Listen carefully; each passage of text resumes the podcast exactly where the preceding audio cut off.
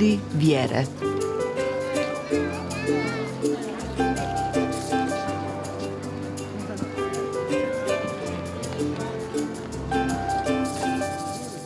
Lijep vam i srdačan pozdrav poštovani slušatelji ovog nedjeljnog prijepodneva u još jednom susretu emisije Ljudi vjere. Naš današnji gost, odnosno bolje reći domaćin, je teolog Oto Rafaj, koji već e, niz godina djeluje u organizaciji RANT, regionalnoj adresi nenasilnog djelovanja kako je njegovo mirotvorstvo povezano i sa njegovim zvanjem, teologijom, ali i duhovnošću, reći će nam u sljedećim minutama.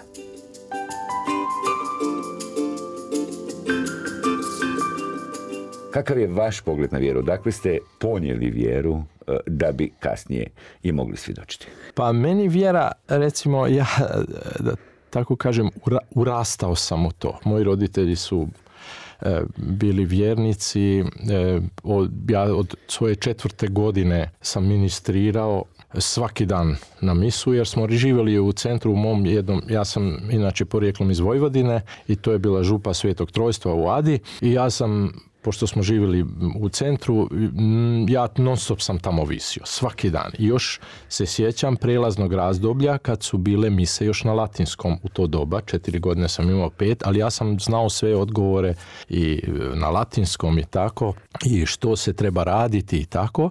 I e, moj, moj nekakav e, sav izvan školski život je bio u župnoj zajednici. Imao sam i dobre župnike i kapelani koji su imali aktivni, da tako kažem, za mlade e, skupljanje i za ministrante smo imali programe i tako. Tako da sam ja urastao zapravo u to i išao sam poslije u Sjemenište u Subotici i došao sam tu studirati teologiju u Zagrebu i ono što je meni e, jako važno zapravo bila prekretnica kad sam ja otišao iz bogoslovije, a ostao sam studirati u Zagrebu teologiju. To je bio socijalističko doba, 85. treći mjesec kad sam ja u drugi semestar prve godine zapravo iz podstanarstva išao studirat. To je bilo e, nekako moje e, oslanjanje na Boga. Jer svi su me pitali zašto ostaješ studirat, to je socijalizam, šta ćeš to šta škola nije priznata, niti sjemenište, niti teološki fakultet, šta ćeš tu, moraš nešto drugo,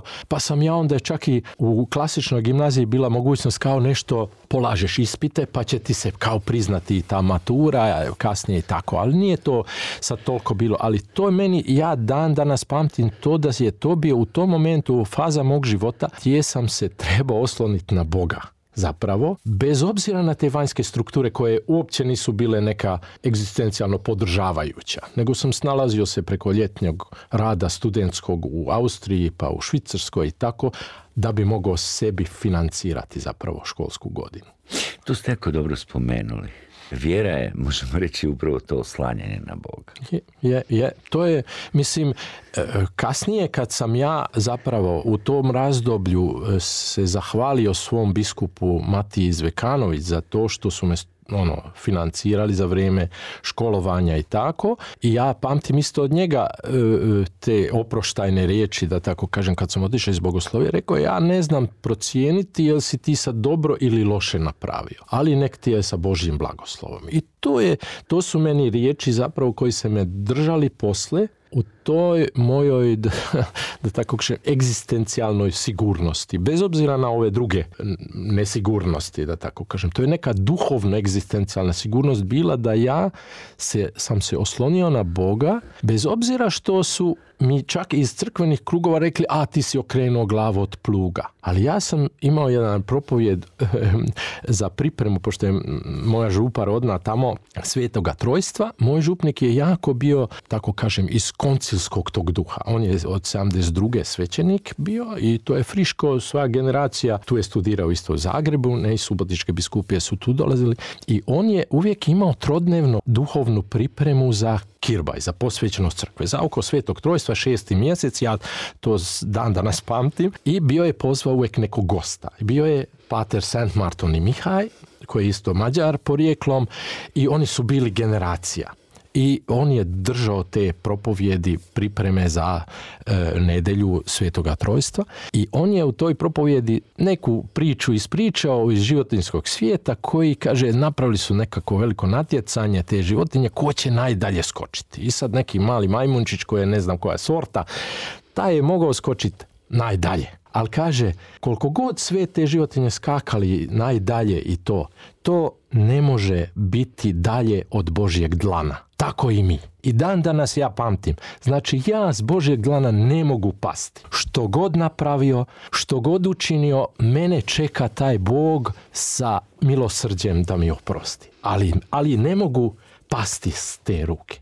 I to je mene držalo u smislu, vidiš ti, to ko meni duhovni preokret bio u mom životu za snagu dalje, jer sam shvatio zapravo da niko ne može stati između dragog Boga i mene. Niko na ovom svijetu sa bilo kojim da tako kažem, porukama koji će reći, e, nešto Bog će ti ovo, Bog će ti ovo. Ne, Bog ljubi iznad svega i poziva me da budem svjestan toga. Ta misao je vrlo važna. Ono što je, možemo reći, i što sam ja naučio također od Isusovaca, to je da je Bog ljubav. Apsolutno. To je temeljna istina Bože riječi, Biblije. I u vjeri, kada govorimo o vjeri, temeljna pretpostavka odakle počinjemo, možemo reći, i svoje promišljenje, ali i svoj odnos s Bogom.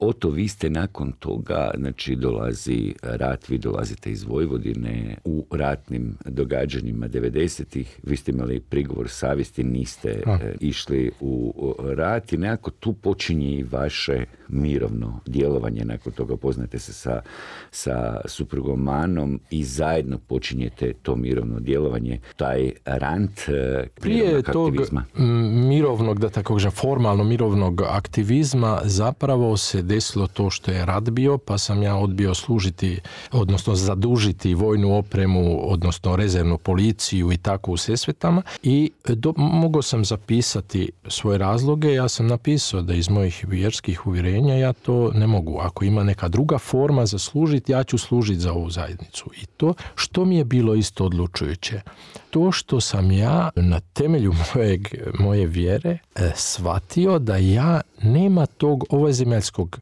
cilja za koji bi ja ubio drugog čovjeka. Jer je život smrt, granica života i smrti nije u mojim rukama. Ako ja to preuzmem, ja Bog nisam. I ako to ja uđem u taj vir, ne znam šta će biti. I u tom smislu ja sam bio spreman i to je ono, to je e, neposredno prije rata bilo, a Ana i ja smo se, da tako kažem, e, već smo, od 89. smo u braku i to je bilo naša, da tako kažem, nekako njeno prihvaćanje toga, moje odluke, ali smo znali da smo e, spremni nešto raditi. Naravno, direktno u ratu kad je krenulo, mi, ja sam se uključio 93. postojala je udruga pri antiratnoj kampanji e, Unija 47. To je kategorija, odnosno članak Ustava o tom prigovoru savjesti koji je kao bio uvjet da bude u Ustavu Hrvatske da bi se kao priznalo europsku e, državu 92. kod priznanja bio je formiran već takav, takav e, da tako kažem točka ustava tako da ljudi koji su isto tako recimo tu u toj e, udruzi smo davali kao savjete kako da iskoriste tu pravo na, na taj prigovor savjesti, pogotovo oni ljudi koji su recimo tu odrasli u Zagrebu, u okolici, a bili su, neki su bili i e, iz manjinske skupine, na primjer Srbi. I njima je to bio rascijep u duši što je rat ovakav, a oni tu odrasli u Zagrebu i sad neko ih tjera da ideš ubijat. Mislim, nije to baš lako se, naravno nikom nije lako se odlučiti za vojni, e, e, kak bi rekao, vojnu službu i tako, kao ne, ne idu, niko ne ide iz svoje dobre volje. Ja se s tim slažem. A ono što ja mislim i dalje ostaje nama pitanje na osobnoj razini kako mi to sortiramo u našem vjerskom životu gdje mi kak bi rekao, imamo jasne upute nasljedovati Isusa, koji bome nije zvao vojsku anđela kad su ga hapsili. na Getsemanskom vrtu. Makar su rekli mogao bi, mogao bi, mogao bi pozvat da se zaštiti i šta. E sad, što... I kad je e, Petar potegnuo mač... Da, na, naravno, nemoj to raditi, čovječe, nije to u tvojim. I tako, hoću reći, mi kao da se ne usudimo strukturalno tu temu uhvatiti. Jer ja smatram malo smo zatvorili u nekakve evanđelsku poruku u krletku nacionalnog identiteta ili a, privilegije koje smo dosegli kao strukture. Sad odjednom je verska sloboda od kad nema komunizma i tako. I šta ćemo mi? I sad to ja, ja smatram da je to jako važna tema za bilo koje doba razgovora kao i sad rat u Ukrajini napad Rusije, to nije mala stvar za ljude. A opet ima glasova iz Ukrajine koji su za nenasilje, koji se trude porukama ne mrzit, ne, i da, da možeš opstati u tome. Jer kad te uzme e, e, vir mržnje i osvete, to svaka vjerska zajednica kaže ne, to ne smije biti na baš poruka da se osvećujemo, da i tako svi će reći branimo se. Ali onda šta se desilo u zadnjih, nakon drugog svjetskog rata, svi se brane. Kogod je pokrenuo rat, svi se brane. I oni koji su Vijetnam napali ili Irak, e, napali, svi se brane, ne znam, američke interese. Da, nema, ili, nema poslije veze da se, ne, da se dokaže da, nije bilo nikakvi, da, nikakvog kemijskog ni oružja. Jest, to je... I to hoću reći, to kad otvoriš Pandorinu kutiju, to nije mala stvar u, u, u životu. Šta se dešava e, e, e, sa životom svih tih ljudi koji su prošli ratove? Pa mislim, nije to mala stvar. Vi ste se evo kao katolički teolog posvetili upravo tom e, mirovnom aktivizmu. Naravno, evo sada promatramo zove pozicije rata i sukoba, ali u, u redovitim uvjetima to nenasilje je i nenasilje u društvu i nenasilje u obitelji vrlo, vrlo važno. Možemo reći da, je posebno nakon ove pandemije e, stručnjaci upozoravaju na to da je nasilje eskaliralo, evo vidimo svako malo malo je e, nekakvo obiteljsko nasilje sa, sa tragičnim posljedicama ubijanja ili žena ili pa evo čak i, čak i djece, ovo što je sad nedavno bilo na, u, u, u, Zagrebu, ali i u mnogim drugim e, sredinama. Kako na koji način e, djelujete u Pa mi, mi se trudimo, evo, aspekt recimo edukacije za nenasilno djelovanje. Da učimo kako komuniciramo, kako nešto radimo, posvješćujemo. I možemo učiti obrazce, nove obrazce posvijestiti kako se još može. Pored onog što smo naučili. Jer e, što se dešava? Na primjer, učiti o tome da e, upravljanje sa konfliktom je moguće e, to ne mora eskalirati i ne mora biti samo e, ružno i tako, nego može se učiti mehanizmi i neke vještine kako ćemo sa nekim situacijama. Jer, na primjer, mi, e, recimo u katoličkom, imaš, imamo edukacije za predbrak, prije braka, prije nego što se Upravo sam to htio pitati koliko je važno je. Toj, tom predbračnom tečaju, kako se naziva, naučiti buduće da. supružnike Jest. komunikaciji Apsolutno. Pa to je i na primjer da se može učiti o sukobu da to nije katastrofa, nego da je to dio našeg života. Ali nasilni sukob je destruktivno. Ali mi sukobe imamo ja, da ne znam sad dam jedan običan primjer, hoću otvoriti vrata jer mi je vruće, ali ne kažem, nego ja otvaram vrata, vama je propuh, pa zatvarate vrata. I mi zatvaramo, otvaramo vrata, a ne progovorimo zašto ti je važno da ti je zatvorena, a meni zašto otvorena. I to je normalno da mi možemo imati različite interese u nekom momentu, ali ako treba o tome treba progovoriti i vidjeti kako ćemo postupiti u takvim situacijama. A to se može učiti. Znači, posvješćivati situacije u kojem jesmo u sukobu, ali to ne znači da je to kraj našeg odnosa ako smo u sukobu. Ne, nego onda ima, može se učiti mehanizme, vještine, kako ćemo izaći sa tim. Na primjer, jedan od e, aksioma je fokusiraj se na problem, a ne vređati ljude. To se često dešava u javnosti kad se eskaliraju stvari, počnemo vređati drugog čovjeka jer je on takav, ovakav, onakav. Nije bitno, mi imamo problem oko ne znam kako ćemo sa tom i tom tematikom. I tu ima, naravno da imamo različite i da se to može učiti. Svakako, e, upravo je taj e, rješavanje sukoba vrlo važno za, za jedno društvo. Vidimo to i u političkom životu Hrvatske gdje nažalost svjedočimo mnogim evo, neželjenim, neželjenim situacijama, to se onda kasnije reflektira i na mnoge, mnoge, druge, mnoge druge aspekte e, društva. E, vi ste također e, kao što ste ispomenuli, obiteljski čovjek. Kako to sve skupa pomiriti i taj, e, taj mirovni aktivizam prije svo, e, svega evo, i svoje zvanje i svoju vjeru, ali onda i obitelj i sve te stvari. Evo, po prirodi ste vrlo, vrlo, vrlo blaga osoba. Evo, kažu da su Vojvođani upravo takvi. Vi ste evo, tipičan Vojvođanin. šta je tipičan, šta nije dobro. Ali ono što ja mislim da je važno, da recimo ja crpim snagu upravo iz moje vjerske, e, e, vjerskih poruka recimo i nasljedovanja Isusa. U tome, tome je naj, najjače poruke koje je zadatak zapravo za čitav život. Ne znam šta to znači okrenu drugi obraz. Kako to mi strateški razrađujemo u crkvenim krugovima. Jel mi se usudimo unutar crkvenih struktura otvarati konflikte kad treba, e, znati s time upravljati.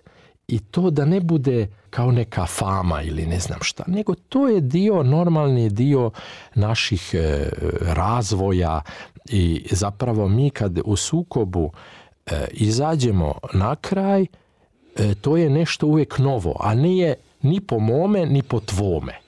Jer to je e, e, e, česta greška je da mi kad imamo dobre argumente s time ćemo pa nema i drugi će donesti argumente iz svog konteksta, a pa moramo mi nekako kako ćemo zajednički taj zajednički problem riješiti.